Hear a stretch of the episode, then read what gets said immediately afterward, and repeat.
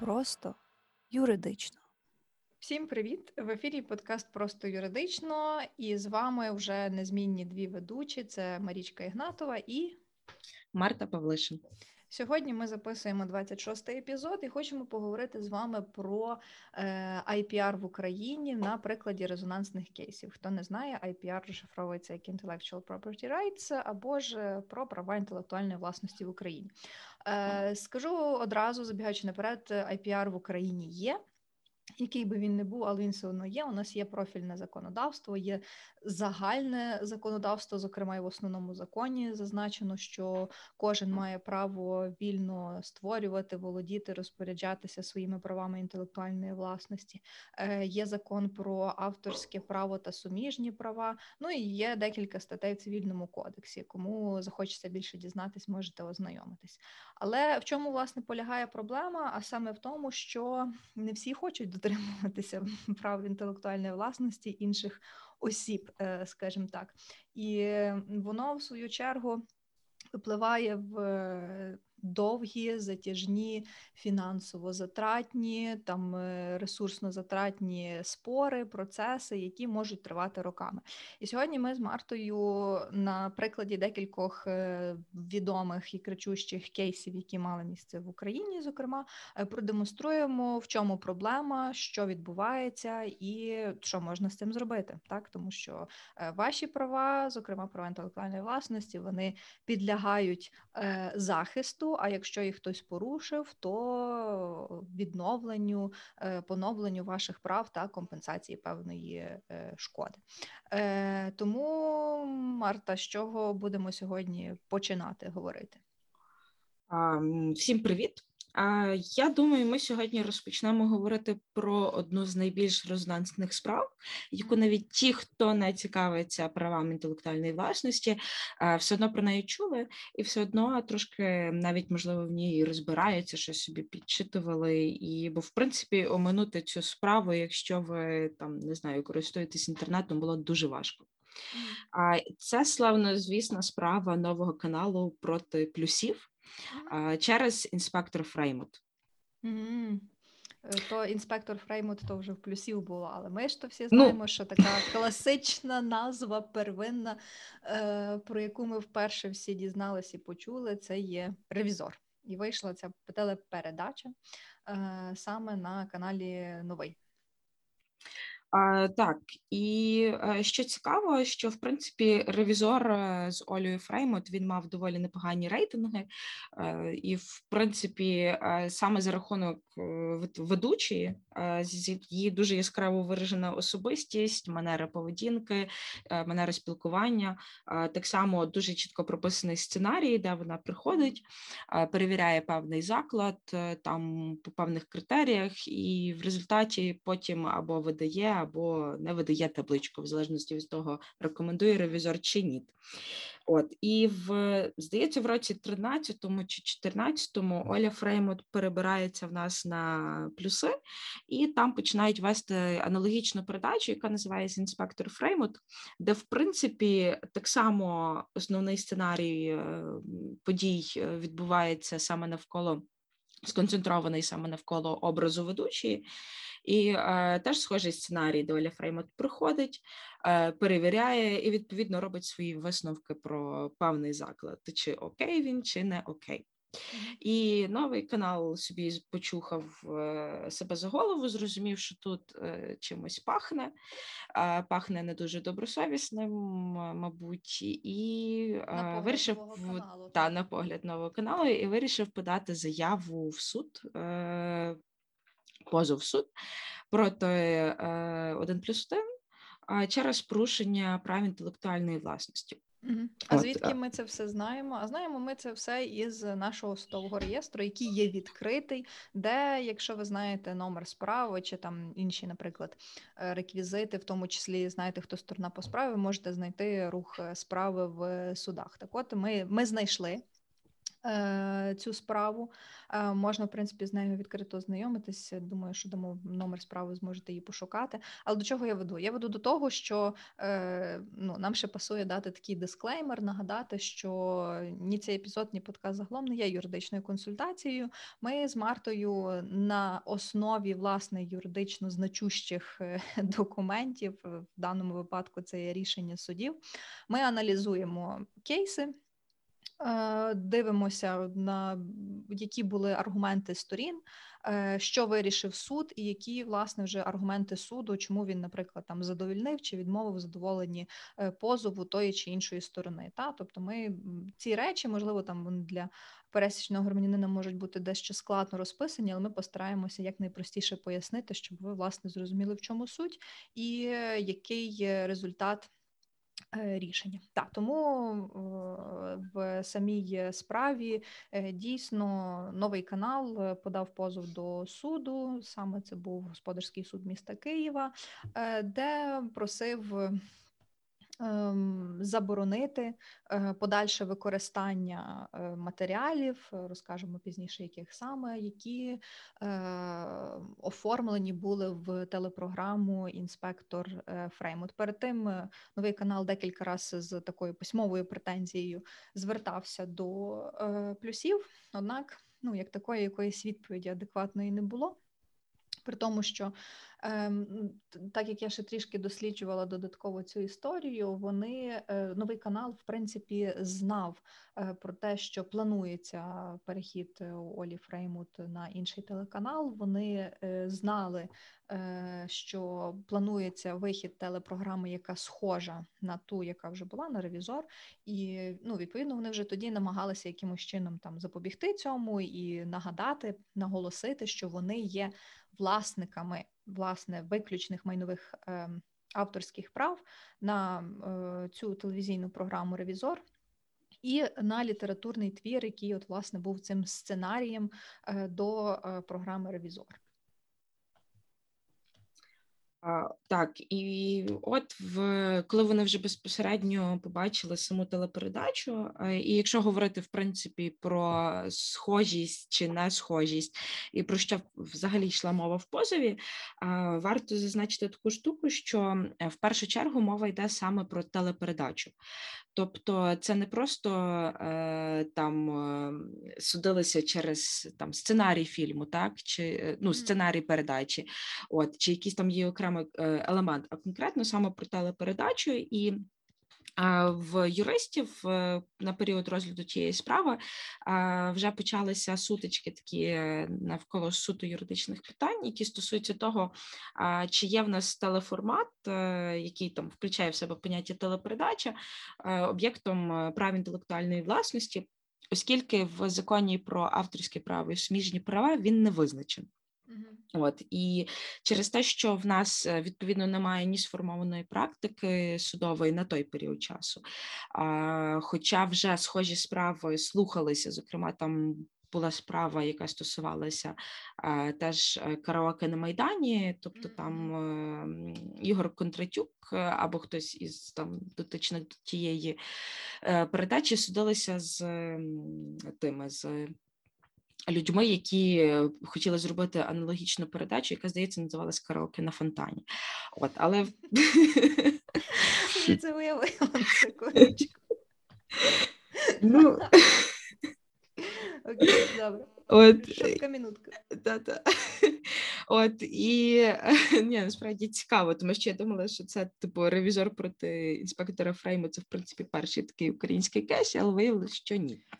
От, я але... думаю, що це, в принципі, така загальносвітова практика, якщо подивитися на ті самі телесеріали і мильні опери, ну, ну, багато де є дуже схожостей з закордонних тих телесеріалів, якщо так, ну, трошки погуглити і подивитися. Ми, в принципі, розуміємо, що, ну, креатив якийсь є, та, але його занадто мало, щоб придумати щось настільки феєрично нове, і тому от шукають різні такі шляхи обхідні, щоб і на ай пі ар не попасти. І при цьому якісь там мати рейтинги. Хоча, ну, мені здається, ну, я так плюс-мінус пригадую, Я дивилася трохи ревізор ще от на тих початках, але потім, коли ж були там різні спін-оффи, різні ведучі, ну то ні, перепрошую, я вже не могла того дивитися. Але тоді на початках це дійсно була така сенсація, такий бум, прямо що от людина ходить і перевіряє заклади. Всі просто в шоці, ще й наскільки там, знаєш, там так, ну деколи нахабно, так відверто людина заходить, е- там показує це журналістське посвідчення, я тут маю право, там давайте показуйте, що тут у вас. Тоді для особливо для публіки, для глядачів, це дійсно було щось вау на теренах України і в українському телебаченні. Тому то вже зараз, знаєш, ну я зараз телевізор не дивлюся, тому що в мене є підписка на Netflix. Але, ну, я не знаю, наскільки зараз там показують щось, щось, щось таке, що могло би мене зацікавити. Ось так я це сформулюю. Ну, ревізор на каналі, він на новому каналі, він доволі живучий. Так. Він пережив кілька кілька ведучих. А, от Боже. Там Ганна Жежа була, там Тищенко був. Це, до речі, от, що авторка, вона ж авторка сценарію, здається, якраз тут по справі проходить. Так, вона, здається, продюсерка на на новому каналі. Mm. От її, до, до речі, їй було доволі цікаво дивитися. Не можу сказати mm. те саме про інших ведучих. От. Так було по-своєму цікаво, залежить на, на кого і на що таргетувався цей контент, ну, це вже інша історія. Так, і е, що ми маємо в результаті, якщо вертатись до там, прав, прав інтелектуальної власності, що ми маємо в результаті, в принципі, запозичення передач, тобто там якихось іноземних форматів, це не є нова практика. Mm-hmm. Тобто, але зазвичай як це робиться? Зазвичай просто купуються права.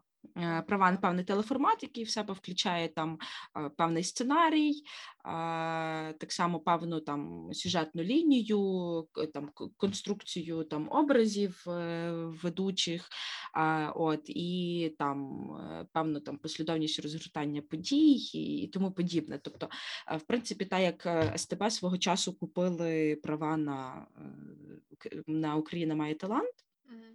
От, так само на X-Factor, от, так само як «Голос країни», це так само куплений формат на плюсах. От, тому це не є, типу, абсолютно нова практика. От, але наскільки мені відомо, ревізор – це, здається, продукт, власний продукт нового каналу, тобто він не є в них куплений, тобто це не є закордонний, адаптований закордонний формат? Е, ні, ну, тут, ні? Ні, це не є закордонний формат, тут навіть, в принципі, зазначено, що вони, скажімо так, з нуля це розробили, саму концепцію, той самий сценарій, попри те, що от в самій справі, в рішенні суду, там написано, що відповідач, в даному випадку це був один плюс один, вони типу казали, що ну, це ж загально там поширена практика, що це не може бути якимось супер унікальним, тому що у світі, в принципі, придумують і можуть собі використовувати щось, щось подібне, ну, але вони можуть просто так використовувати, так як ти сказала, купують на це права, тобто вони шукають правовласника, та, навіть якщо це хтось за кордоном зв'язується і пропонують, там, наприклад, купити права на цю програму, але ну, з якоюсь там невеличкою кастомізацією, та, там, що можна її чуть-чуть ну, підігнати під конкретний формат чи, чи ринок, щоб воно просто адекватно відображалося в певному сегменті. Так, при тому, що тут позивач, це новий канал, вони вказують, що в них були відповідні документи, які підтверджували, що вони є права, правовласниками виключних майнових прав. Перше, на літературний твір, той, що ну, в даному випадку літературним твором є сценарій передачі «Ревізор», та аудіовізуальний візуальний твір саму телепередачу «Ревізор». Він підтверджується відповідними договорами з авторами. Це Озерянський і от Ганна Жежа. В принципі, ці договори вони надали, де там, я так розумію, ну, договорів самих не аналізували, немає їх в доступі, але я так припускаю, що там, власне, передбачено всі ці умови передачі е- цими особами е- новому каналу. От і що ще цікаво, в принципі, основна позиція нового каналу була побудована на тому, що передачі самій містяться ось ці елементи авторського права, які відповідно охороняються. А, от, і, ну, так як ти перечислила там, зокрема, сценарії, аудіовізуальний твір, от, і, відповідно, основна позиція Нового каналу саме базувалась на тому, що вони взяли і порушили права на окремі елементи, які складають ось цю цілу телепередачу. Натомість, що говорили плюси, і тут, до речі, відсилка до нашого попереднього тижня на телеграм-каналі, де ми з вами говорили про авторське право і розбирали, що може бути об'єктом авторського права, що не може. Плюси сказали, що це тільки концепція. А концепція не захищається. Uh-huh. Тобто єдине, що вони по факту там, на основі чого вони будували, там, ну, заперечувати, очевидно, явно немає сенсу, що це там абсолютно різні телепередачі вони визнають, що типу, там вони мають певну схожість, але вони запозичили саме конкретно концепцію. А концепція, вона, відповідно, не охороняється, як така концепція, якісь uh-huh. там ідеї, uh-huh. особливо, якщо вони у вас там в голові, тим більше вони не охороняються. От, але суд, е, до речі, варто тут зазначити, що, в принципі, справа тривала доволі довго, е, здається, з чотирнадцятого по сімнадцятий рік. Навіть, здається, ще по дев'ятнадцятий рік. Ще довше, так, тому що там, якщо зайти в реєстр по номеру цієї справи, там вона ходила по різних інстанціях, поверталась, потім знову, і врешті-решт там Верховний суд сказав, що все, ні, типу, лишаємо рішення першої інстанції в силі. Це, власне, те рішення, яке було в п'ятнадцятому році першочергово прийнято, де частково задовольнили вимоги Нового каналу. Ну і, власне, в самому рішенні є обґрунтування, чому саме так сталося. В першу чергу в основу такого рішення стала експертиза, яка була призначена, для і на розгляд експерту ставилося декілька запитань. Експерт, це був судовий експерт щодо об'єктів інтелектуальної власності, і йому потрібно було з'ясувати, чи літературний твір, цей сценарій і сама передача «Ревізор» відповідає критеріям оригінальності та новизни. Чи, власне, Використ... чи використовувався при створенні цієї програми «Інспектор Фреймут» типовий сценарій Нового каналу і передача «Ревізор», і чи є, можна вважати похідним твором передачу «Інспектор Фреймут» від, власне, передачі «Ревізор».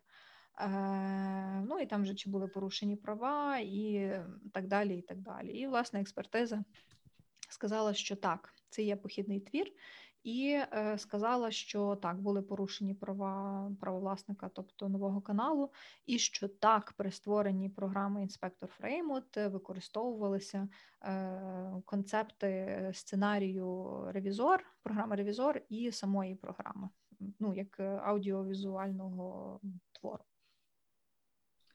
Я пам'ятаю, що я ще це рішення розбирала, коли я ще вчилась на курсі третьому, це якраз десь був вісімнадцятий рік, mm-hmm. і воно ще було від, ну, відносно свіже, тому що воно якраз тоді в сімнадцятому році пройшло касацію першу, mm-hmm. от, і тоді було дуже цікаво його розібрати, і я пам'ятаю, що це було таке вау, у нас судяться, у нас виявляється є якась практика, як це круто, тому що я особисто, наприклад, люблю вивчати такі речі саме на основі суддівських рішень. От, бо це тобі допомагає розуміти, як стаття застосовується, і, в принципі, розуміти так само судову практику. От, тобто, знати, там, в разі чого, якщо там все дійде до суду, або буде потенційний спір, як там, яку позицію потенційно може зайняти суд. От, і, і я, наприклад, дуже велика фанатка читати рішення американських судів по праву інтелектуальної власності. Я це так люблю, я це читаю як художню літературу.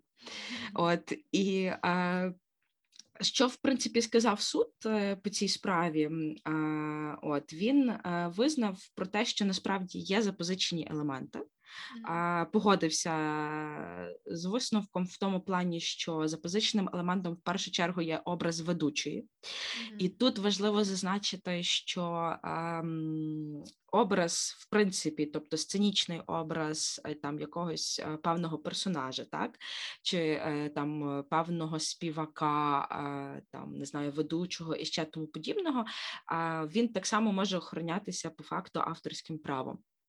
От, і відповідно таке от запозичення, а от там мавпування, як говорять в народі, воно відповідно може вважатися порушенням. І це дуже круто, тому що якщо за кордоном ця практика, вона є відносно сформована, в Україні вона так тільки починає формуватися тоді, коли виникають спори щодо там сценічних образів відомих людей, які там дуже такі яскраві, і їх важко, ексцентричні, їх важко не запам'ятати, зокрема і Оля Фреймут. І тут суд визнає, що ось цей от елемент, так, він був запозичений. Це насправді дов- доволі круто для людей, які там працюють з авторським правом, от, і які цим цікавляться. Наступне, вони визнали, що ще один запозичений елемент – це є сам характер відповідної, ну, проведення відповідної перевірки. Тобто там ніхто не попереджає власника про те, що вони будуть там приходити і перевіряти його. Тобто ніхто там попередньо не домовляється, оскільки все має бути там чесно і, відповідно, там, щоб ніхто не міг собі підтасувати, десь там прибрати, щось поміняти і тому подібне. От, і так само це там обов'язковий прохід на кухню, перевірка кухні і тому подібне. От, і... Що ще? Так само сама, ну, в принципі, структура передачі, яка там присутня, так само вона схожа. От, критерії перевірки, відповідно до яких там вже інспектор Фреймут на плюсах там здійснювала перевірку закладів. От, і відповідно те, що в в результаті цієї перевірки цей заклад, він там або отримує там певну відзнаку, от, або навпаки не отримує, і там йому радять, що там поміняти. От. І, відповідно, тут якраз от по цих от елементах плюси говорили, що це, типу, це ж по факту не є там якесь, ну, якісь елементи авторського права, чи там щось, це всього-навсього наша концепція. От, але, з другої сторони, ця вся концепція була яскраво прописана у самому сценарії, який кожний із передач, який готувався. От, і, відповідно, сам аудіовізуальний твір, який наводився як доказ, так само чітко закріплював ось цей типовий сценарій, який відбувався з випуску до випуску. От, що ми приходимо, ми перевіряємо, робимо свої висновки, ми очікуємо коментарі від Олі Фреймут, її словесних вивертів, всіляких цікавеньких. От, і... Так, я думала, може повторити, але потім так буду, а раптом це теж зареєстровано, чи там, ну я не знаю, вже якась торгова марка на цей. Ну якщо сказати якісь там фразочки, я думаю, це проблема не буде. Я дуже добре пам'ятаю, що вона завжди говорила «мужчинчики». Так. Так. Щось таке. І ще в неї було таке слово цікаве, коли там вона десь багато пилюки знаходила, вона говорила, що тут дуже пилючно. І я так п'ять хвилин намагалася вробити, що це означає. Пилючно. Так. Пилючно. Так, так. Ем, окей. Тут я ще би хотіла додати, що одно, однією, напевно, з таких ознак взагалі захисту об'єктів права інтелектуальної власності є їхня унікальність і можливість для глядача, для споживача, ну, для будь-кого, та, відрізнити від інших схожих там товарів, продуктів чи послуг. І тут, власне, в висновку, знову ж таки, експерт сказав, що ті, ті відмінності незначні, які є між двома телепередачами, вони є настільки мізерними, що глядач, в принципі, не може отак одразу ідентифікувати і зрозуміти, типу, що це є там дві різні передачі. Та? Тобто він, ну, просто йде на інший канал, дивитися так, як він думає, дивитися ту саму передачу, що от там з нового каналу ця програма зникає, її видаляють, і тепер він буде дивитися на новому каналі. Ну і те, що ще визначив сам експерт, що програма «Інспектор Фреймут», вона є похідним твором, похідний твір, є визначення в законі України про авторське право і суміжні права, вказано, що твір є творчою переробкою іншого існуючого твору без завдання шкоди його охороні. Власне, тут є якраз момент порушення і завдання шкоди охороні існуючого твору, якого, на думку експерта, і з чим погодився суд, переробили. І тому, власне, це і стало підставою для звернення до суду і захисту прав на програму «Ревізор» і на сценарій. Такі ж прави. А, я а трач... давай ще скажемо, за, напевно, трошки за компенсацію, тому що ми так поговорили. Суд, та, mm-hmm. суд задовольнив частково вимоги Нового каналу. Що він запропонував? Він зобов'язав один плюс один припинити дії щодо порушення майнових прав, ну, тобто закрити програму, більше її не випускати і не транслювати, заборонив її опубліковувати, зобов'язав заплатити Новому каналу компенсацію у розмірі чотириста чотирнадцять тисяч сто двадцять гривень. На той час, ну, це вже так було плюс-мінус непогані гроші, якщо конвертувати. Ще зобов'язав стягнути судовий збір, щось порядка дванадцять тисяч вийшло гривень з один плюс один, і стягнути витрати на проведення судової експертизи. Ось, врешті, позовних вимог відмовити. Але і це, мені здається, дуже хороший результат, тому що фактично заборонили проводити, ну, робити таку подібну програму один плюс один. І якщо, наприклад, хтось інший би захотів ще щось таке е- знімати і е- транслювати, е- це рішення, цей кейс, е- кейс вже стає зразу показовим і таким, на яку, і таким, на який можна посилатися, для того, щоб показати, що от вже такий спір відбувся, є таке-то рішення, відповідно, ну, тут в цій справі може бути рішення, рішення таке ж саме або подібне. Хоч в Україні немає прецедентного права, але е, я би сказала, що якесь гібридне все ж таки є, тому що суди беруть до уваги е, рішення інших судів, е, як би там не було, особливо вищих інстанцій, якщо е, вже є рішення по схожій е, справі. Е, ну і компенсація, як така, напевно, невеличка, як то кажуть, бальзам на душу. Хоча, я думаю, що там набагато більше коштів Новий канал витратив, власне, на ці суди, на юристів, на всі ці тяганини. Але, як то кажуть, я думаю, що ця вся судова тяганина була того варта. І змогли, вони реально змогли довести свої права, виключні майнові права на таку програму. Я вважаю, що це круто. Це насправді дуже круто, що, в принципі, і суд так само сформулював свою позицію не до кінця, не так, як би хотілося. Що таке телеформат, ми так і не дізналися. В законі про авторське право і суміжні права немає відповідних змін, тобто там теж не визначається питання телеформату. Що цікаво, до речі, я собі згадала, що після інспектора Фреймут виходив інший проект, який називався «Інспектор міста».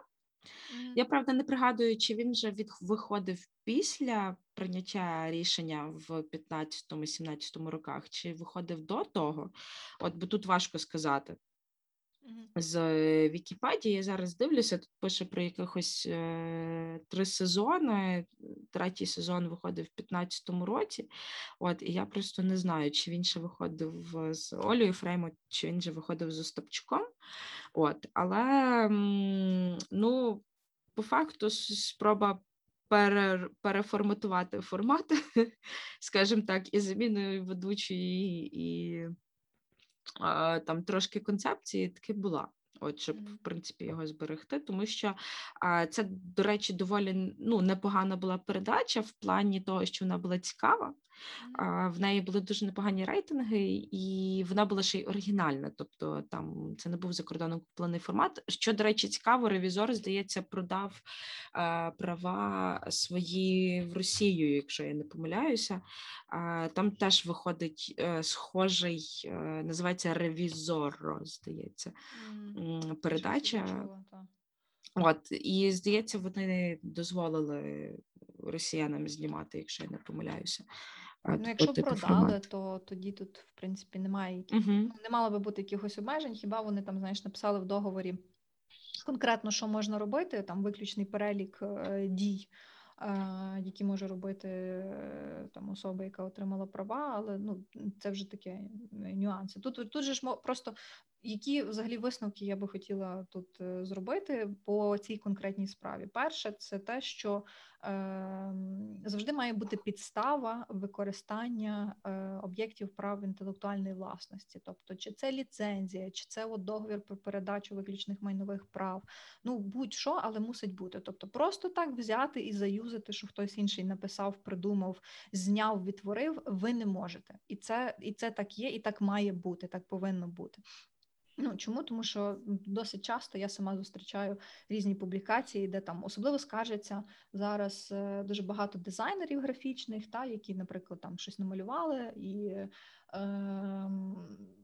потім бачать це десь використовується де-інде. Це, от, до речі, в Інсті є паблік They Told Me, ТТМ, і вони, я недавно них бачила, вони зарепостили пост однієї дівчинки-дизайнерки, яка намалювала була пташку, таку сороку, а потім вона побачила ідентичну пташку, як логотип одного фастфуду Чік-Чирік, чи як так називається, в Києві.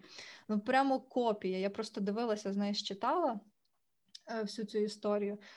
Зараз ну, вона намагається найбільшого розголосу отримати по цій справі, ну, бо це реально зашквар. Просто взяти, знаєш, і скопіпастити собі цей логотип.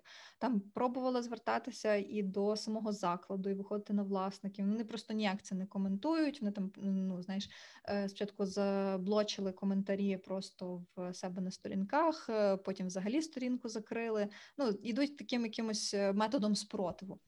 Угу. Але в будь-якому випадку, і в цьому випадку, і взагалі, якщо ви бачите, що ваші права порушуються, е, ваші активні дії можуть тут вам допомогти. Отак, як на прикладі Нового каналу, вони і листи писали, і експертизи замовляли, і в суд зверталися, і довго це було, на жаль, але це реалії судочинства, і це, до речі, реалії не тільки українського судочинства. За кордоном суди теж не швидко відбуваються.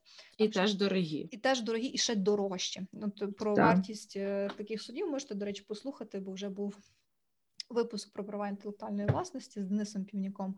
Е, можете переслухати, і там Денис, він практикуючий юрист, власне, по trademarks, в торговмарках в Штатах, він там розповідає, які там прелісті, як то кажуть, е, судового процесу. Угу. Е, та, звертаєтесь до суду, збираєте максимум доказів. До речі, тут ще хороша така порада. Якщо вам, наприклад, ну, ви там маєте якийсь бізнес, чи чимось займаєтесь, і вам розробляють якийсь дизайн чи макет, логотип, брендування, подбайте про те, щоб в договорі, ну, договір треба укладати з виконавцем, подбайте про те, щоб всі оці права е- переходили до вас.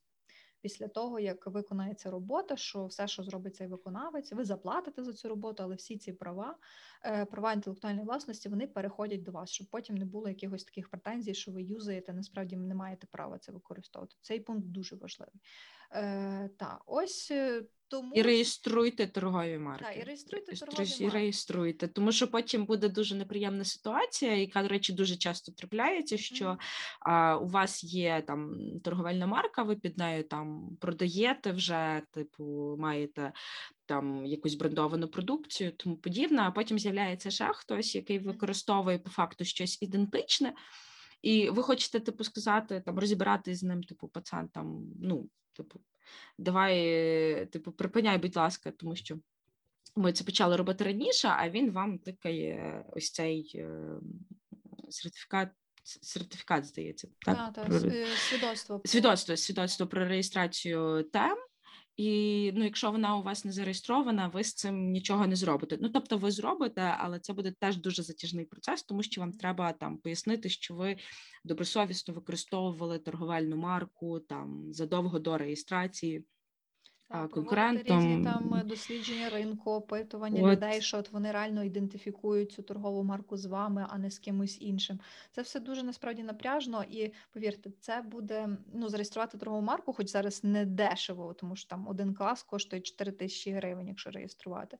Але це все одно дешевше, ніж те, що ви витратите, коли почнете збирати всі ці докази, судитися. А так, маючи свідоцтво, навіть якщо ви бачите, що хтось порушує ваші права, то з свідоцтвом набагато простіше піти і оскаржити це використання, заборонити просто використання і все. Або якщо людина адекватна, вона зрозуміє, що у вас є права зареєстровані на торгову марку, вона просто добросовісно перестане сама її використовувати в подальшому. Ну, тому що потім всі судові витрати, витрати на правову допомогу, яку тепер теж стягують успішно, і слава Богу, покладуть саме на порушника. Тому не порушуйте прав інтелектуальної власності, і буде все добре.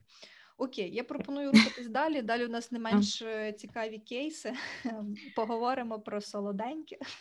Так, я, до речі, коли сиділа і читала, я зрозуміла, що от в Штатах, наприклад, є Adidas. Adidas – це компанія, яка судиться з усіма. От просто з усіма. Ну, не то, що судиться, там дуже часто справа така, типу, чуваки, якщо ви цього не припините, ми підемо до суду. В результаті вона врегульовується мировими в більшості випадків, в двох третіх випадків, якраз от тому, що судиться дуже довго і марудно. І дорого.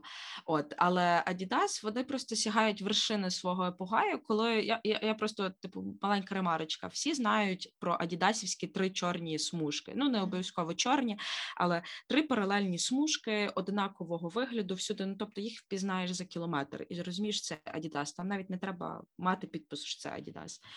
От, але м- вони сягають місцями такого маразму, що вони просто починають судитися, я не знаю, там, де, в принципі, є будь-яка смужка.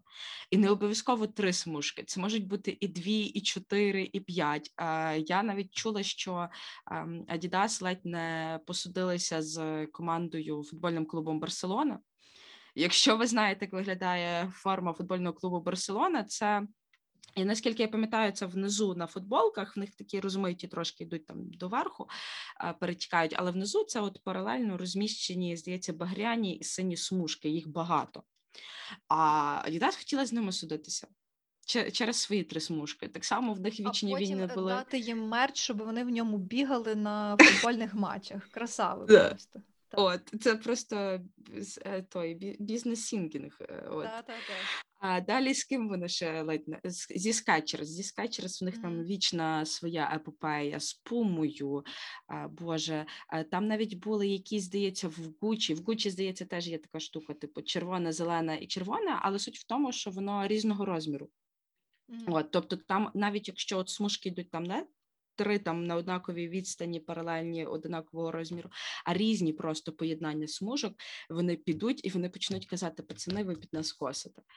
От, і це просто, типу, такий, ну, типа, пацани захищають свої авторські, ну, типу, е, ну, своє право на торговельну марку, типу, це зрозуміло, це класно, я би так само судилася з цим, тому що там на краківському стільки підробок Адідасу, mm-hmm. дай Боже. От, але, типу, місцями це вже переходить, знаєш, якісь там, ну, межі розумного. Можливо, це робиться частково там для якогось, для підтримки якоїсь там, не знаю, медійності. Але в Україні є свій умовний Adidas, mm-hmm. тільки це не виробник спортивного взуття, а це виробник солодкого. Mm-hmm. Рошен. Mm-hmm. Я думаю, що все одно більшість таки чула про ці кейси і те, що вони хотіли зробити, і, в принципі, їм це вдалося якимось дивом, дивом. Але так, Рошен, їхня ця вся історія з інтелектуаль... інтелектуалкою починається ще в дві тисячі дванадцятому році, коли вони, скажімо так, хотіли зареєструвати торгову марку на стрічки із написом «Рошен» з різними відтінками червоного кольору. Ну, ці стрічки, якими, власне, перев'язуються їхні кондитерські вироби, в тому числі торти, в першу чергу. Але тоді вони не заплатили, бо обов'язково треба ще сплачувати збір за реєстрацію торгової марки. Ну, спочатку за подачу, потім вже держмито ви оплачуєте, коли вам вже сертифікат, свідоцтво готові видати. Але вони повернулися до цієї ідеї в дві тисячі шістнадцятому році. І вони хотіли зареєструвати дві торгові марки. Перша – це на стрічку червоного кольору з написом «Рошен», а друга – це просто стрічка червоного кольору. І обидві вони, ну, мали бути призначені для упаковки тих самих тортів. в стосовно просто червоної стрічки в них нічого не вийшло, і вони згодом отримали відмову в реєстрації, але вони успішно зареєстрували стрічку червону з написом «Рошен». Ну, в принципі, тут нічого такого ти не бачиш, тут чітко написано, що це «Рошен» на червоній стрічці. Укрпатент проаналізував і погодився, що такий елемент має право на правову охорону і бути зареєстрований як торгова е, марка. Е, але вони на цьому не зупинилися. І потім, після успішної реєстрації е, стрічки «Рошен» на чорному кольорі, вирішили, що вони хочуть зареєструвати взагалі червоний колір як такий для себе. Ну, там ну, не, не стільки е, червоний колір, а як конкретний відтінок там да. мав бути. Тобто це... Вони хотіли бути як Тіфані, знаєте? Да, от. Да, да, да. Але Тіфані ти, в принципі, впізнаєш будь-де, mm-hmm. тому що це, ну, типу, це неможливо не впізнати, але це все-таки пояснюється там здається, кількома десятиліттями. Мені здається, що для них і створювали цей відтінок. Він не існував як такий до цього, його спеціально вивели і, відповідно, одразу ж зареєстрували ну, торгову марку під цей відтінок. Да, але тут але... червоний колір, тут колір, який ти бачиш завжди, ти, ти його носиш, ти, ну, я не знаю, купуєш з ним продукти різні. Овочі. Колір комуністичної партії, до речі. Так, до речі. І вони спробували зареєструвати. І там вже пішла така, скажімо, трошки жара з цього приводу. Е, ну, суть полягала в тому, що відповідно, Укрпатент – це орган, який розглядає ці заявки, і він вирішує, чи реєструвати торгову марку, чи не реєструвати. Там є певний перелік підстав, коли можна відмовити. І, зокрема, в даному випадку Укрпатент вирішив, що колір цей червоний, по-перше, буде не дасть можливість Рошену монополізувати ринок, бо тому що тоді більше ніхто не зможе упаковувати mm-hmm. червоного кольору будь-що, стрічки в тому числі, свої вироби, в тому числі кондитерські. І плюс буде вводити в оману споживачів, те, про що я говорила раніше, тому що споживачі, вони ну, не дуже сильно звертають увагу на відтінки кольорів. Для них яскраво-червоний і темно-червоний – це, в принципі, червоний. Для них немає значення, як воно упаковано. Через це Укрпатент відмовив, потім е, відмовила е, апеляційна палата Міністерства економічного розвитку, вони там дали цю саму, в принципі, е, е, аргументацію. Да. І подальше, що потрібно було зробити, це звертатися до суду. І отут же в суді е, та, почалися свої історії. А ще цікаво, ну, в принципі, мені здається, тут варто зазначити, що коли ми говоримо про торговельні марки, торговельна марка повинна забезпечувати розрізняльну здатність. Тобто вона повинна володіти цією ознакою для того, щоб товар одного виробника можна було відрізнити від товару іншого виробника. І, відповідно, якщо вона такою здатністю не володіє, то ну, в результаті вам її просто не зареєструють. І ще цікаво, коли ми, мова, в принципі, йде про торговельні марки, дуже часто застосовуються тести, які пов'язані з пересічним споживачем. Тобто, там, чи пересічний споживач зможе розрізнити, там, як пересічний позивач на це реагує. Тому що навіть ці маркетингові відділи, вони досліджують там, поведінку там, покупців, от, оскільки все зав'язано на споживачеві саме. От, і, відповідно, так само м- дуже часто в таких справах, як доказ, подаються соціальні опитування mm-hmm. певних категорій, тобто, там, наприклад, соціальні опитування так само мають бути ще й таргетовані, тобто в залежності від того, який це продукт. Чи це є там, умовно, іграшки якісь дитячі, чи це, знову ж таки, солодке. Тобто та, десь там більша аудиторія, десь там менша, і треба ще по соціальних опитуваннях.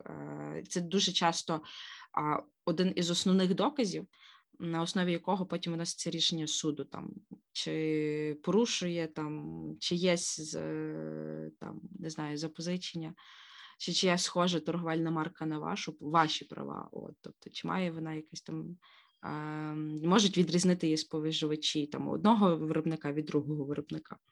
От, і тут, відповідно, так як Марічка вже сказала, ми маємо просто червоний колір, і просто червоний колір, от просто порівняйте собі, там, уявіть, червоний колір і червоний колір зі стрічкою Рошен. Ну, явно останній варіант має більшу розрізняльну здатність, ніж перший. Просто, може, не хотіли, знаєш, заморочуватися з друком цього Рошен на червоних стрічках. Можна піти купити їх і зразу продавати. І дешевше, напевно, буде. Ну, це я вже так жартую і фантазую собі, але, ну, я просто не знаю, ну, я просто не розумію до кінця мотивацію, для чого так робити. Знаєш, це щось нагадує той самий Adidas, що просто тут зареєстрували і, і все. Знаєш, я теж собі подумала, я просто, знаєш, вже сиджу хвилин п'ять і думаю, а чи пов'язано те, що вони обирали саме червоний колір з тим, що колись фабрика Рошен була фабрикою імені Карла Маркса? Конспірологічні теорії. Я, звісно, пов'язала, я тобі скажу. Ну, не знаю. Мені ще здається, що вона, слухайте, виправте мене, бо я в Києві кілька разок біля неї проїжджала, мені здається, що вона в Києві теж там з червоної цегли побудована. Напишіть хтось в коментарях, якого кольору та фабрика. Ой, слухай, це можна, знаєш, після того робити якісь вже прям спецрозслідування і дійсно будувати ці всі конспірологічні теорії. Ну, але anyway, як то кажуть. Ем, просто в даному випадку, що, напевно, допомогло Рошену в цьому оскарженні і судових процесах з Мінекономіки, це те, що е, вони позбирали ці всі дослідження, е, соцопитування, по, по, запитували в громадян, з чим асоціюється ця стрічка. Там щось було сімдесят відсотків, е, які сказали, що це Рошен, але ну, ще тридцять відсотків, і це теж доволі значна частка людей. Ну, це ж не сказали там дев'яносто відсотків, не сказали дев'яносто дев'ять відсотків, що це виключно Рошен. тридцять відсотків – це доволі багато. Ще в них були ці всі там підтвердження, матеріали, реклама, де вже використовувалася ця червона стрічка з цим червоним кольором. Ну і м- посилання на те, що в них раніше були зареєстровані вже торгові марки, також з цим червоним кольором. І таким чином господарський суд задовольнив позов компанії «Рошен» з реєстрації знака у вигляді червоного кольору матеріалів для упаковки кондитерських виробів. Отак воно називається. От, і, до речі, уважні читачі рішення, ну, в принципі, там на це багато де можна натикнутися, наведуть в те, що в рішенні в суду не, не, не все так однозначно. Mm-hmm. Тому що е, це соцопитування, от, типу, воно ж стосується саме червоного кольору і стрічки. Ну, тобто, стрічки на червоному кольорі. А, от, цієї, цього напису, типу, Рошен такого. От, а мова йде тільки конкретно про червоний колір. Mm-hmm. Тобто, за усіма правилами, по факту, соціальне опитування мало стосуватися саме тільки червоного кольору, а не червоного кольору у поєднанні із там іншим елементом, тому що це виходить інша торговельна марка, комбіноване позначення, яке, до речі, здається, в Рошену і зареєстроване, але знову ж таки, типу, це є абсолютно інша, ну, інша торговельна марка, тобто це зовсім не, не те, про що про що йде мова. Тут йде мова тільки конкретно про червоний колір. От, а просто червоного кольору це соціальне опитування не стосувалося. От, але суд все одно взяв його до уваги і все одно сказав, що ну, опитування воно є належним допустимим доказом.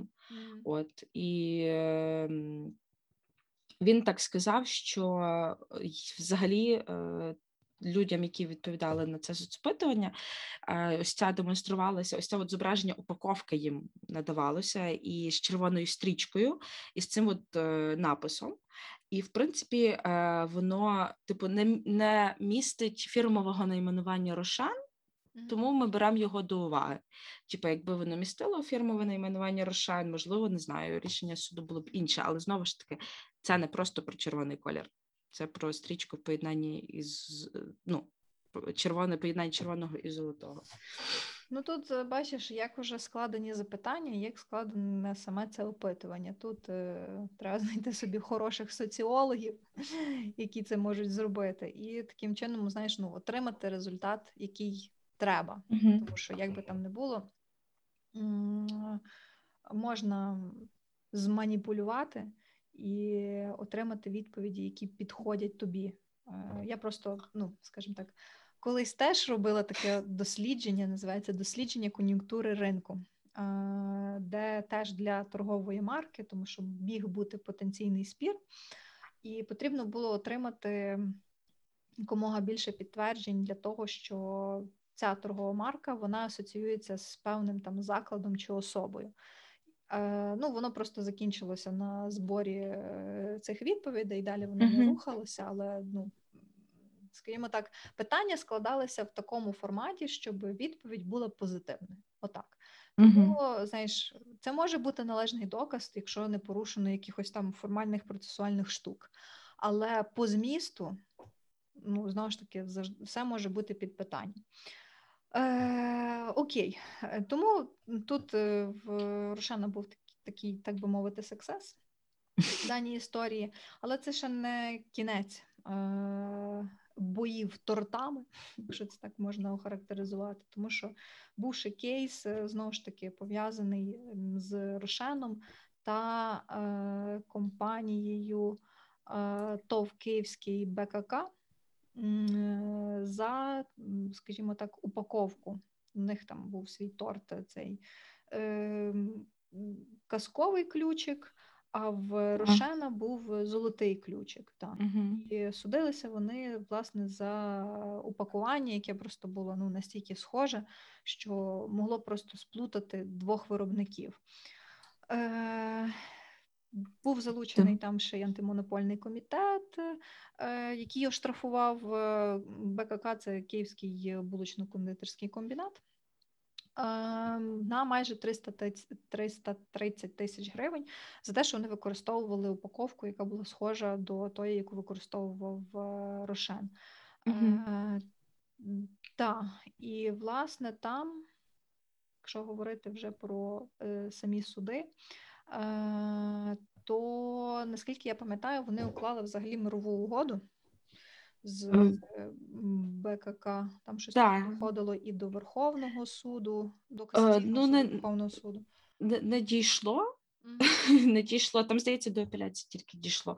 Ну, там якось так з БКК виходить, що, не знаю, там якась особиста, відносно особиста, не знаю, чи тільки з ними судяться, бо там вони судилися за стрічку на київському торті, тому що, що ті, типу, що, бо БКК теж використовували ту червоно-золотисту стрічку на київському торті, далі за сам київський торт, і за після того, як, здається, вони почали судити за київський торт, вони вже почали судитися за ось цей от ключик, казковий чи золотий. Mm-hmm. От, якось там три справи пішло, mm-hmm. От, і по стрічці, здається, по стрічці е, виграли Рошен. Mm-hmm. От. Там було, що одну, одну якусь виграли, потім вони е, уклали мирову угоду, mm-hmm. е, по іншій справі, по е, справі за упаковку їх ще й оштрафували, ну, тобто там теж різні mm-hmm. перипетії відбуваються, хоча б хто міг насправді подумати, знаєш, ну, торти, ні, хоча я розумію, кондитерка, mm-hmm. вона дуже прибуткова справа, особливо, коли це прям величезна компанія, яка там продається кожного дня, mm-hmm. маса, тонни просто цих всіх виробів, то ясно, що це дуже великі втрати будуть, можуть бути для бізнесу, коли починаються такі штуки, що хтось тебе там копіює, mm-hmm. і ну, при цьому ну, споживач, ну, чесно, споживач не дуже розбирається. Принаймні. Я реально тобі скажу, взагалі не розбирається, тому що той же ж київський торт, я тільки недавно взнала, що, що виявляється, типу, київський торт виробляв хтось інший, крім Рошен. І коли я дивилася, коли я десь проходила, ну, типу, ну, типу, просто коробка одна й та сама. Каштани, біла коробка, червона стрічка. І ти, типу, ти особливо не дивишся, чи там зверху пише Рошен, чи БКК. Ти, ну, типу, я, до речі, київський... Ти... Я беру рошенівський. Ні, ну я просто, в принципі, там невелика фанатка, його часто не купувала. Я купувала хіба, я коли так. в школі їхала з просто... Києва до Львова, да, це да, завжди було от приїхати в Києві, купити київський торт і привезти його до Львова. А потім mm-hmm. ти ж думаєш, нафіга це робота, якщо в тебе в сільпо продається такий самий це рошенівський київський торт. Це просто ритуал вже такий був. Я от. теж так само робила, що от мусиш привезти київський торт і все, тому що це Київ, київський торт. Та я так страждала, коли мама приїжджала і не привозила київського торта з Києва. Для мене це була просто зрада, розумієш? Приїхати з Києва, не привезти київського торта. Але я, я, до речі, жодного разу не привозила. Я в Києві прожила півтора року, майже кілька разів на місяць каталась до Львова, жодного разу київський торт не привезла. Mm. Ну, я привозила, але от потім останній час просто перестала це робити, тому що е, я не їм вже зараз так торти, солодке, мені не можна це зараз їсти, тому ну, сорян. Придумайте, будь ласка, щось е, якесь солодке, але не дуже калорійне, та, щоб можна було споживати людям, які там пішли на ПП, хочуть keep fit і при цьому ще щось їсти солоденьке. Це так. Якщо... Київський торт на тому, на з бізашкою на перепилених яйцях, знаєш. Або зробіть на протеїні, я не знаю, київський протеїн. О, Боже, там, не знаю, якийсь там крем на основі чого там, насіння чія і, і, і ще там якоїсь фігні. Я думаю, що значна частина споживачів, які от так теж таке не хавають, вони просто, ну, вони б, напевно, би купували. Тому угу. так, якщо хтось слухає з кондитерів, це для вас така ідея, як ви можете розширити е, свою аудиторію, своїх споживачів. Е, mm. Так, тому з Рошеном там, в принципі, теж доволі цікава історія з тим червоним кольором, з упаковкою, з тортами. І е, здається, що вони так само, як Adidas, знаєш, дуже відслідковують mm-hmm. е, такі речі, якщо вони звертають увагу, що десь є порушення, в тому числі їх прав інтелектуальної власності, то вони одразу пушують і ведуть це доволі таки жорстко. Тобто вони там не пишуть якихось листів, не, не церемоняться, одразу до суду, одразу mm-hmm. там, скарги і, і так далі. Ну, бо це їхні гроші, їхній прибуток. От а, і та Порошану там як вийшло? Я от чекнула зараз. А, стрічка, виявляється, була в БКК як темка зареєстрована. А, Рошен домігся через суд скасувань. Mm-hmm. От суд став на сторону Рошена тут. А далі, ну, по київському торту і по золотому казковому ключику в них таки підписана мирова. Mm-hmm. А, от. І тут, я думаю, ми можемо плавно переходити до наступного його кейсу. Mm-hmm. От, але попередньо зазначити, що він пов'язаний трошки зі справою Рошен. А, в чому, в принципі, прикол? А, в нас, як знаєте, в Радянському Союзі приватної власності не було. От, і всі торговельні марки, тобто абсолютно все, що там виготовлялось, там совєтське, шампанське, там водка столічна, що там ж такого було, а, цей плавлений сир, янтар, дружба, і в тому числі київський торт. Це все назви, які використовувалися в Радянському Союзі, але вони не були торговельними марками. В принципі, поняття торговельна марка тоді не існувало, тому що все вироблялося одне. Тобто один виробник тортів, один виробник горілки і, відповідно, жодного різноманіття. От, і якраз одна з причин файту між БКК і Рошен була полягала в тому, що е, Рошен, там, умовно, який в я не знаю, як там правильно процес відбувся, як вони не були у власність фабрику Карла Маркса, але умовно вони там правонаступники, можемо так їх назвати. На цій же ж фабриці якраз цей київський торт і вироблявся, і вони як типа правонаступники фабрики думали, що вони можуть його використовувати, під відповідною назвою випускати. Але те саме і думав і БКК, який говорив, що вони... Те саме це робили, як правонаступники з шістдесят сьомого року. Рошен з п'ятдесят сьомого, ті з шістдесят сьомого року. Але по факту в Радянському Союзі це все було одне. І, типу, що, що робити з людьми, які там отримали у власність, приватизували якісь там окремі заводи, окремі фабрики, які по факту виробляли одну і ту саму продукцію під однією чи самою назвою, але зараз це є там два різні товариства, от, які там конкурують між собою на ринку, але при тому можуть претендувати на використання одних і тих самих назв.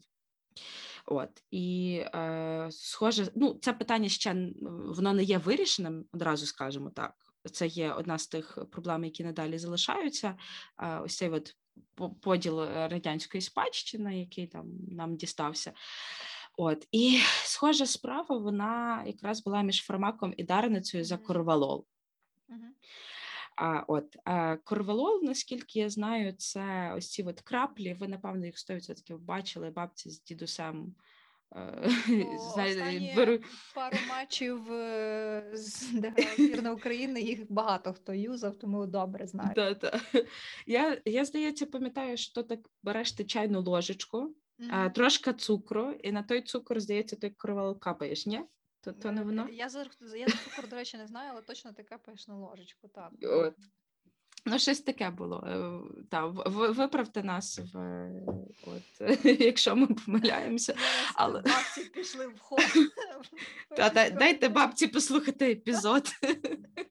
Ми тут про київські торти і корвалол. Але я в своїх сьогодні спитаюсь, підійду і в них спитаюсь. Отже, свого часу спір між Фармаком і Дарницею теж був доволі медійний, бо що Фармак, що Дарниця думали, що вони мають право Mm-hmm. випускати корвалол. Це а... ще двохтисячні роки, там, ну, з дві тисячі четвертого, здається, почалося. Та, та. Та, тому це, трохи, це древній вже кейс, але... Тим і мене, по сьогоднішній та... день. По mm-hmm. сьогоднішній день. І що цікаво, там зараз йде паралельно два кейси. Один між безпосередньо Фармаком і Дарницею за ем, назву корвалол корвалолу. От, е, і де Фармак, відповідно, оспорює там право Дарниці і просить, щоб вони скасували, е, здається, ТМ-ку корвалол Дарниця. Ні, то, здається, Дарниця просила скасувати темку Фармак на корвалол. Так, так, от е, це от та друга справа, а от перша там хіба не корвалол Дарниця вони просять скасувати? Воно, ага. походу, і не зареєстровано було. Там Чи... суть в тому, що в дві тисячі четвертому році Дарниця зробила оцей аналог, альтернативу тому корвалолу, типу седативний засіб, і проблема була лише в назві, для того, щоб це теж нормально можна було продавати. Відповідно, з того часу вони хоч, ну, намагаються скасувати торгову марку Фармак, Фармак на корвалол, бо тому що вони, ну, не знають, типу, як, як назвати... Mm-hmm. Е- свій препарат, там якось дарвалол, чи що вони там писали, ну, але який дарвалол? Коли це, коли це той самий корвалол, тобто його використовують на основі цієї речовини, в основному, mm-hmm. та, і якось yeah. по-іншому це назвати. Ну, я не знаю, може просто, е, е, ну, скажімо, в той час... Е, було якось не, не дуже з креативом, але, ну, є так, як є, як то кажуть. Угу. А, так, до речі, я тут подивилася, походу в Дарниці таки немає зареєстрованої, але вона просто виготовляє ось цей корвалол Дарниця. От, і відповідно Фармак хоче, щоб вони припинили виготовляти от під цим корвалол Дарниця. Ось цей препарат називали корвалол новий Дарниця, тобто, ну, uh-huh. корвалол новий, є просто корвалол, корвалол. Спробуй сказати десять разів підряд так. корвалол. От вам і розминка. До речі, було б добре якось перед ефірами проговорювати скоромовки, знаєш, напевно, це покращило дикцію. А, та, вони хотіли продавати під такою назвою, але оскільки темка зареєстрована на Фармак, вони його перейменували на дарвілол. І паралельно вони судяться за те, щоб темку скасували у Фармак. Але там теж оцей був нюанс про те, що ти згадувала, що це перейшло, як так би мовити, в спадок, тому що е-м, аргумент е- того самого е- корвалолу, точніше Фармак, е- було те, що вони м- успадкували, тобто є правонаступниками. Mm-hmm. Е- взагалі... Е- Сам корвалол, як такий, він почав виготовлятися ще в тисяча дев'ятсот шістдесят першому році на, в Київському хіміко-фармацевтичному заводі імені Ломоносова. І правонаступником цього заводу є саме Фармак. І тому вони апелюють і козиряють тим, що вони мають всі права на цей препарат і, відповідно, мають право на зареєстровану торгову марку. От, але так само є нюансик, тому що корвалол, в принципі, типу, він його і на і в інших країнах там пострадянських так само випускають. І так само там під назвою корвалол, тобто це не є там щось але в виключно... тих країнах має виключне право та сама компанія Фармак. Це і Вірменія, Азербайджан, Болгарія, Казахстан і тому подібне. Вони там теж уже собі, як то кажуть, все зареєстрували, подбали про те, що вони можуть, що вони мають виключне право виготовляти і продавати там цей препарат. Угу. Ну там ще я читала щось, що в РФ щось було. А ні, ні. В, ні, в Росії, в Росії навпаки, здається, вони не, не зареєстрували. От, а в, здається, в Білорусі в них є от зареєстроване.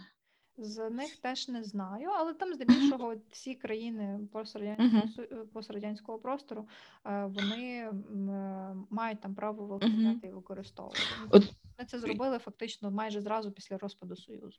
Бо я знайшла якусь таку інформацію, що є там кілька компаній, здається, в Росії, які виготовляють теж корвалол, от, і саме під назвою корвалол, але вони там не пов'язані з фармаком.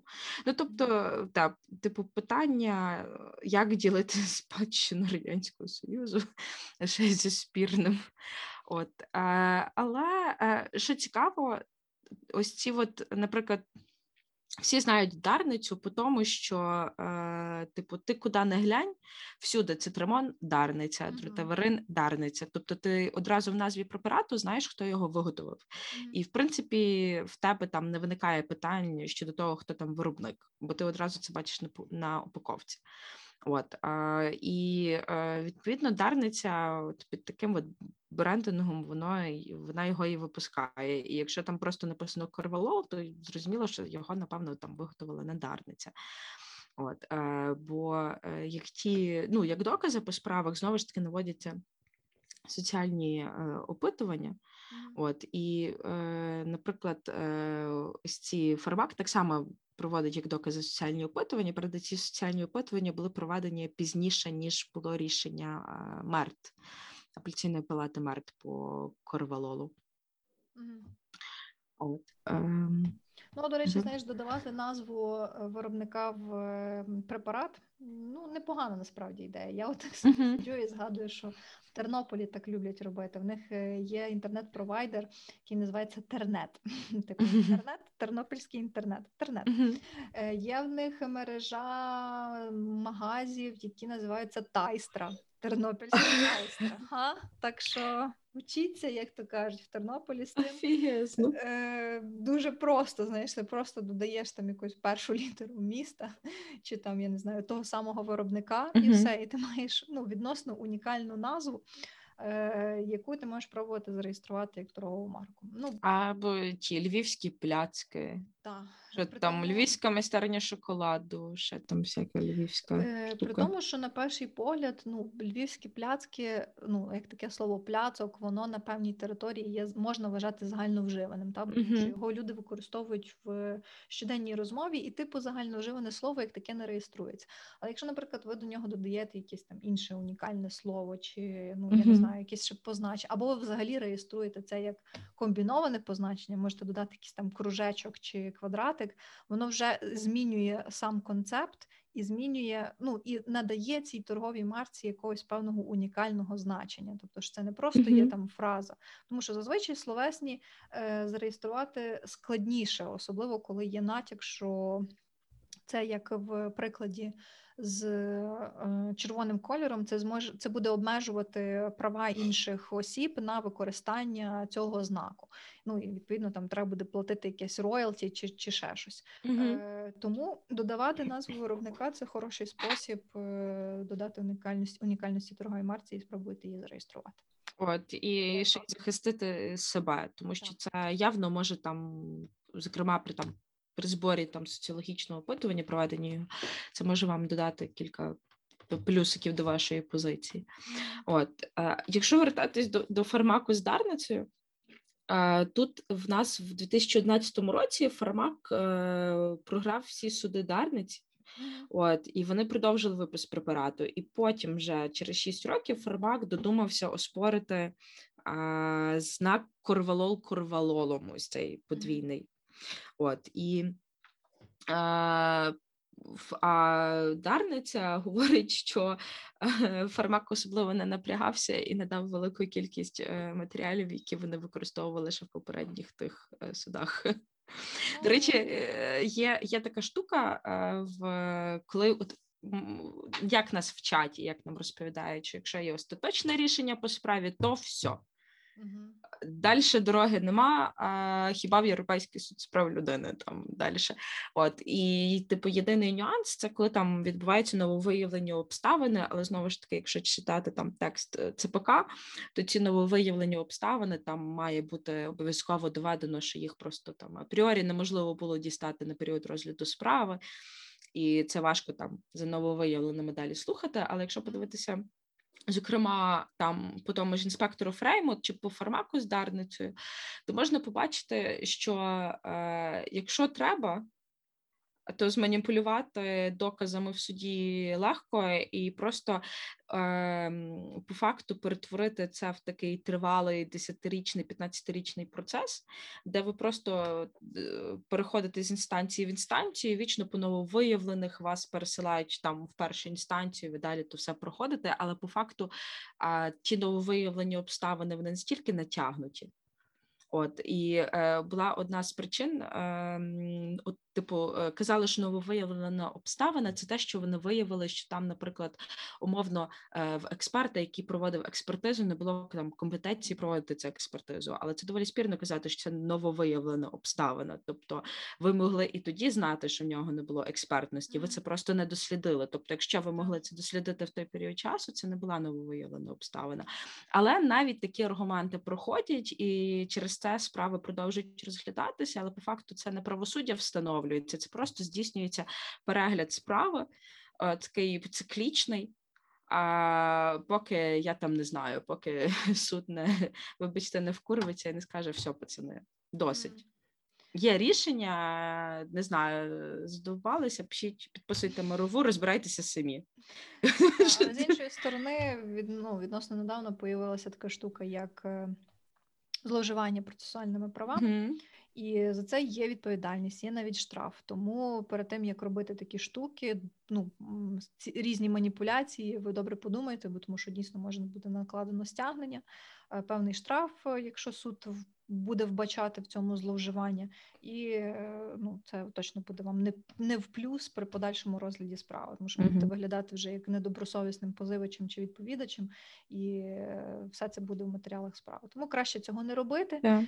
Якщо ви знаєте, що на вашому боці правда, попри всю довіру до нашого правосуддя, все одно потрібно йти до кінця, подавати якомога більше доказів, їх збирати спочатку, подавати, взяти собі юриста, якщо ви не впевнені, що ви зможете самі вести цей процес, і боротися за своє право. Ну, я, я насправді дуже добре розумію, що наскільки це погано і деколи боляче і, і сумно, коли все, що ти робиш, ти вкладаєш в це свої ресурси, сили, в один момент просто хтось може взяти, спробувати в тебе забрати.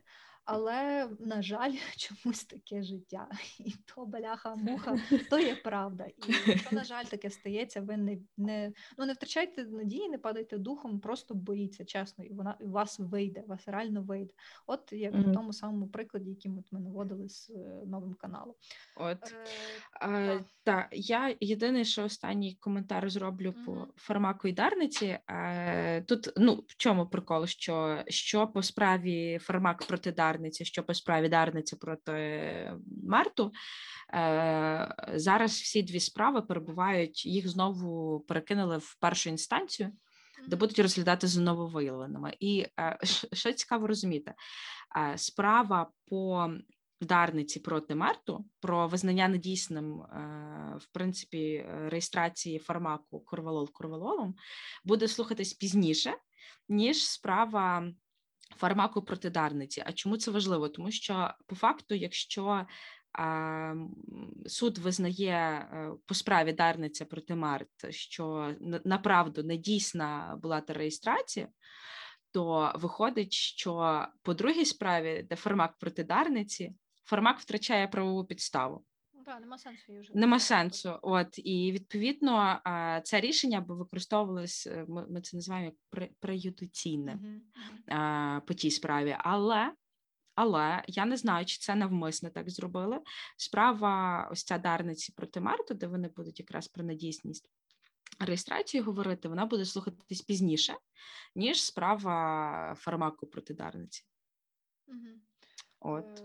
Цікаво, але навіть якщо вийде так, що, е, умовно кажучи, Дарниця програє суд е, проти Фармаку, а uh-huh. потім, е, ну, скажімо так, якимось чином виграє в Мерту, uh-huh. просто це тоді подадуть як? За теж за нововиявленими обставинами, що це буде впливати на е, ту справу, де вже було прийнято рішення. Та, і підуть по ще черговому колу. Хоча, ну, як на мене... Надію, що для них вже буде останнє тоді коло. Я, як на мене, ці справи було найдоцільніше просто об'єднати. Угу. От, Це або дуже, є ще така штука, що можуть призупинити провадження по одній із справ, якщо воно залежить від рішення по схожій справі. І тут, по факту, ну, логічніше це зробити тут таким чином, тому що е, якщо там суд стає на сторону е, Дарниці, по там визнанню тої реєстрації недійсною. Я просто не пам'ятаю, як там правильно звучить та вимога позовна. От, то м- в такому випадку, ну, все, типу, втрачається сенс, в принципі, боротьби між Фармаком і Дарницею по іншій, там, по, по іншому провадженню. Ну, от, і це набагато логічніше. Йдуть в той суд і угу. його фактично як доказ. І все. До справи. Так. Yeah. Тому така історія. У нас є ще один кейс, лишилося жахливо мало часу, але uh-huh. я думаю, про нього декілька слів дійсно вартує сказати, тому що він такий теж е- почав, так би мовити, розкручуватися з здобуттям Україною незалежності. Я uh-huh. думаю, всі ми знаємо, бачили мультик, а я думаю, що перед герою нашої збірної з Англією ми його точно бачили. Ну, я дивилася точно. Е- це... персонажі е, козаки, е, автором яких, до речі, я, м, думаю, ти теж читала, дуже класне роз'яснення і хронологія по цій справі е, є в статті «Українська правда» mm-hmm. е, Ілони Громлюк е, ще дві тисячі сімнадцятого року. Дуже класно розписано yeah. хронологію. Я якраз завдяки цій статті собі теж розклала по поличках, як це все, власне, відбувалося. Mm-hmm. Е, та я трошки почну розказувати.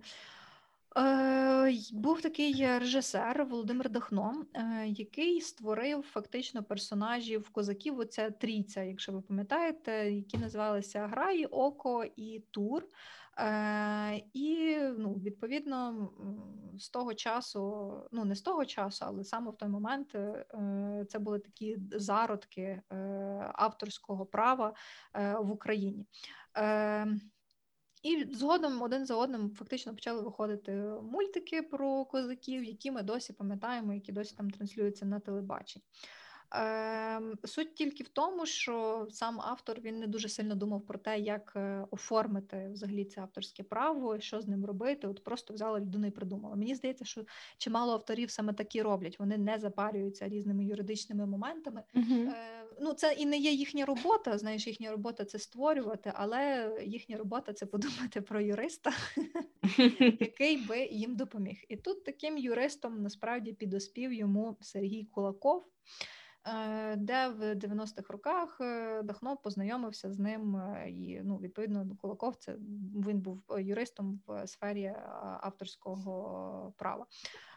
В цього Кулакова була своя організація, називалася вона «Гільдія авторів Сяйвослов'ян». Ця гільдія, вона в першу чергу була покликана захищати права е, самих авторів. Е, власне, і Кулаков вже далі, так би мовити, допомагав і підтримував Дахна в плані захисту його авторських прав на цих персонажів.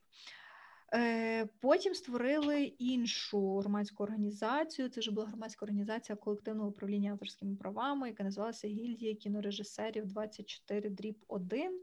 Дахно туди вступив, і вже в дві тисячі другому році він зареєстрував свої авторські е, права. А виконавчим директором цієї гільдії е, був той же ж юрист Кулаков. Ну, скажімо так, з образу козаків він хотів зробити такий чуть не я не знаю, великий образ. Ну, самі козаки ми розуміємо, що це важливий образ для України, для нашої історії, тому що ми пам'ятаємо такий період в історії, як козацтво та Запорізька Січ. І за рахунок цих мультяшних персонажів хотіли зробити там чуть не якийсь там Діснейленд, який би називався Дахноленд. Та, в честь самого автора. Але не судилося, тому що в дві тисячі шостому році Володимир Дахно, автор «Козаків», він помер.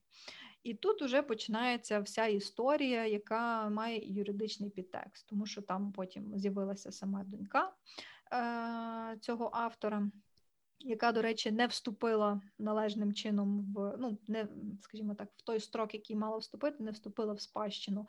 Там уже е, з'являються різні студії і режисери, там з'являються суди, і там з'являється вже і колишня жінка, і пішло-поїхало. Одним словом, просто, ну, в чому сама полягала суть?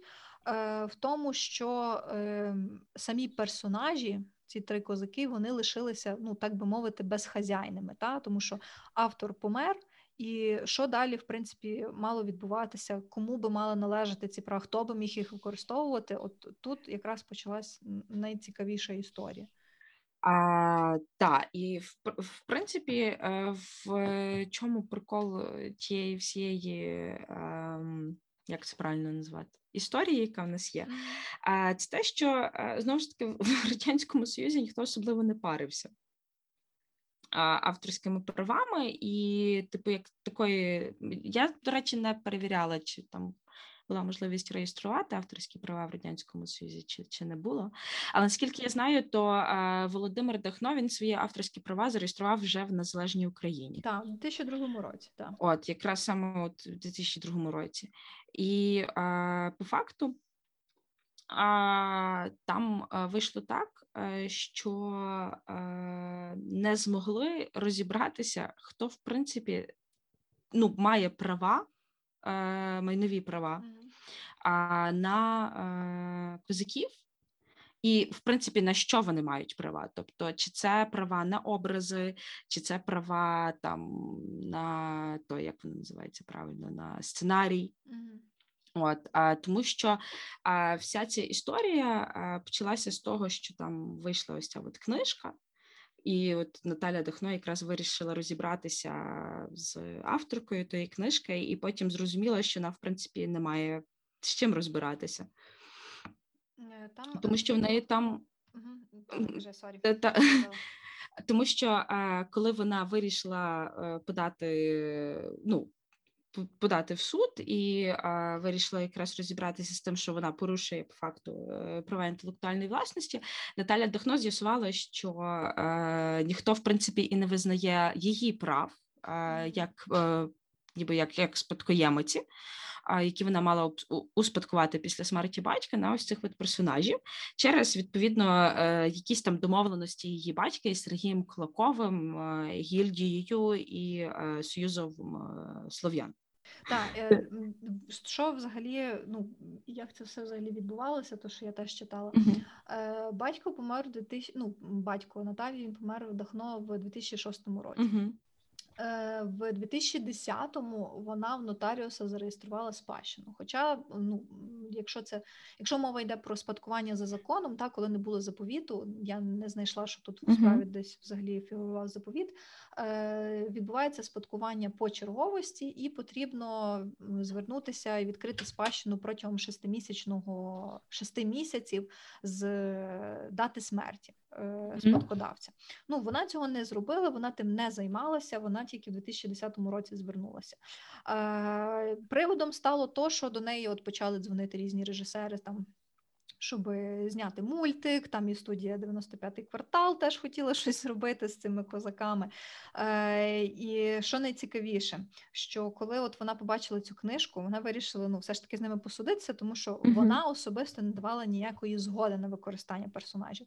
То в, е, в судовому рішенні е, була така фраза, що був укладений трьохсторонній договір, та між цим ТОВ «Казка», яке книжку видало, представником третьої особи Гільдія кінорежисерів ще в дві тисячі сьомому році. Ну, тобто рік після того, як помер батько. І тут просто найцікавіше, що, е, як виявилося потім, якщо не помиляюся, Дахно передав е, гільдії в особі виконавчого директора е, виключні майнові права на цих козаків.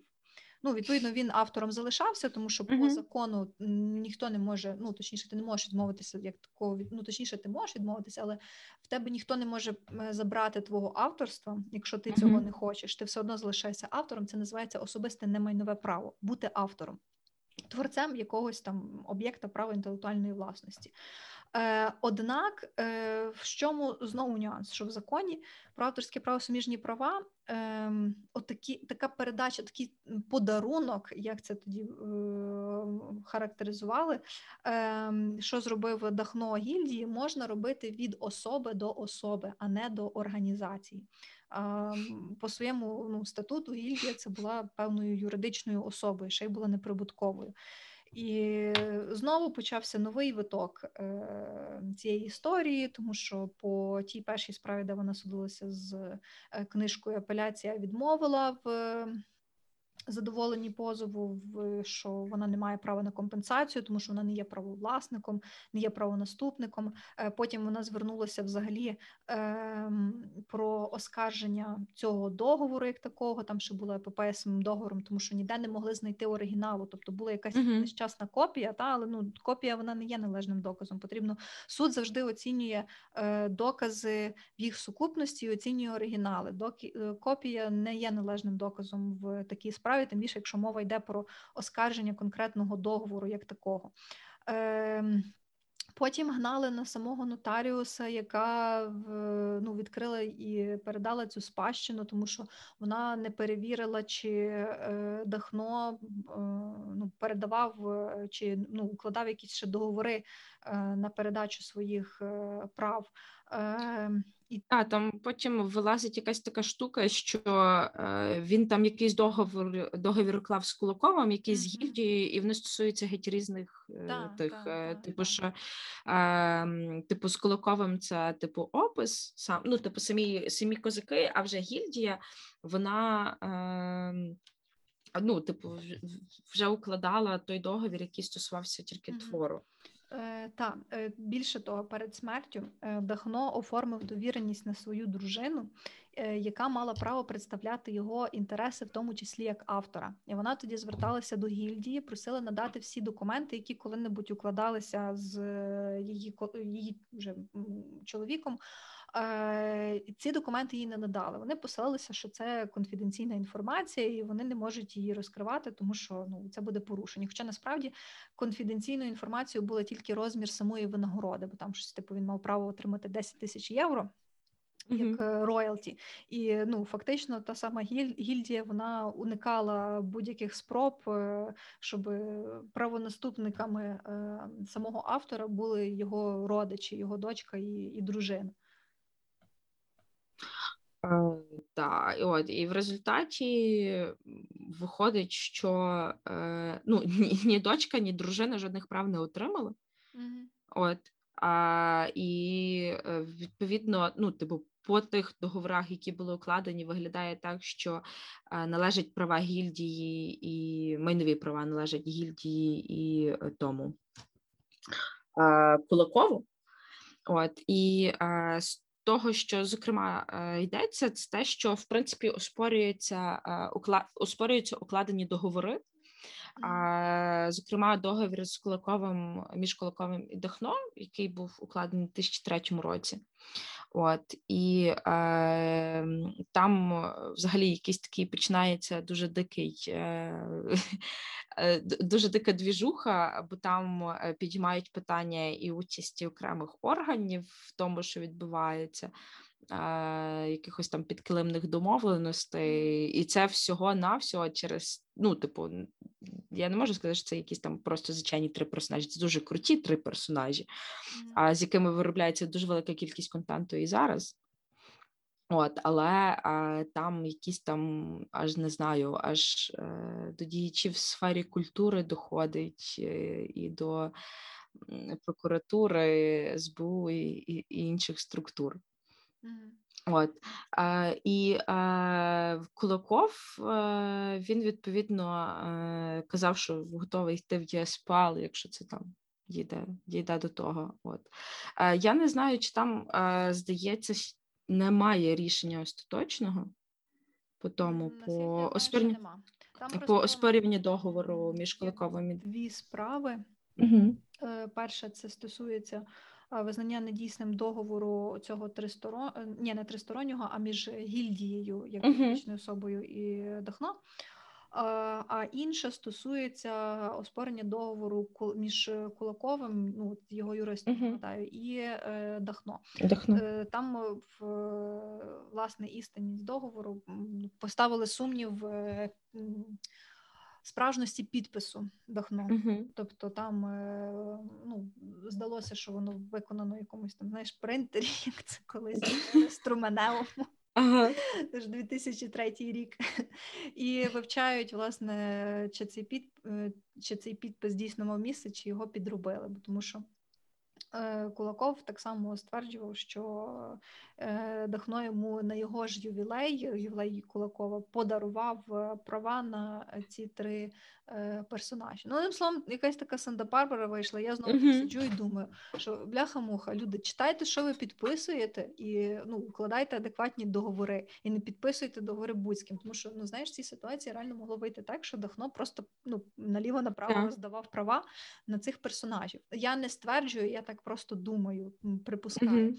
Але тим не менше, скільки зараз суматох і процесів породила така ситуація, коли, ну, mm-hmm. на початку належним чином не організували юридичні моменти. Або, можливо, Кулаков якимось чином, ну, намагався вплинути на Дахно, він бачив, розумів, що він не не орієнтується в правових питаннях, mm-hmm. він там війшов в довіру, можливо, і цим самим скористався і попідписував ці документи, запропонував йому підписати, щоб таким чином отримати всі права на персонажів. Я не знаю. От.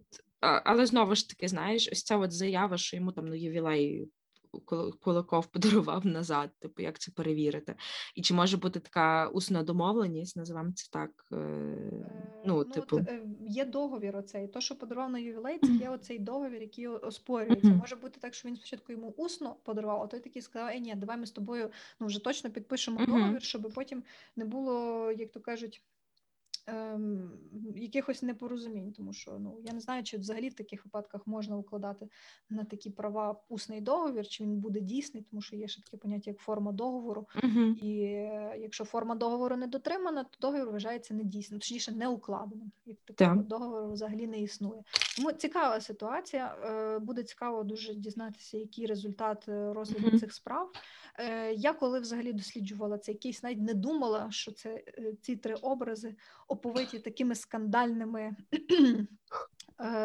перипетіями, але, бачите, в результаті, знову ж таки, якщо ви щось створюєте, подбайте про те, що ви це належним чином зареєструєте чи будете охороняти. Хоча, здавалось би, що е, автор має права на якийсь певний об'єкт з моменту створення, і це не потребує додаткової реєстрації. Так пише в законі.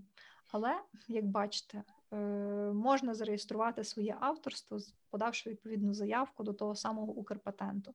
Mm-hmm. Воно там нічого дуже страшно не коштує багато, але принаймні у вас буде документ, що ви дійсно є автором цього твору. Якщо ви щось створюєте дуже класне або для себе, або таке, що буде мати резонанс, то краще зареєструйте. Цікаво, до речі, зараз же ж все одно продовжують випускати там якийсь мерч, якісь там...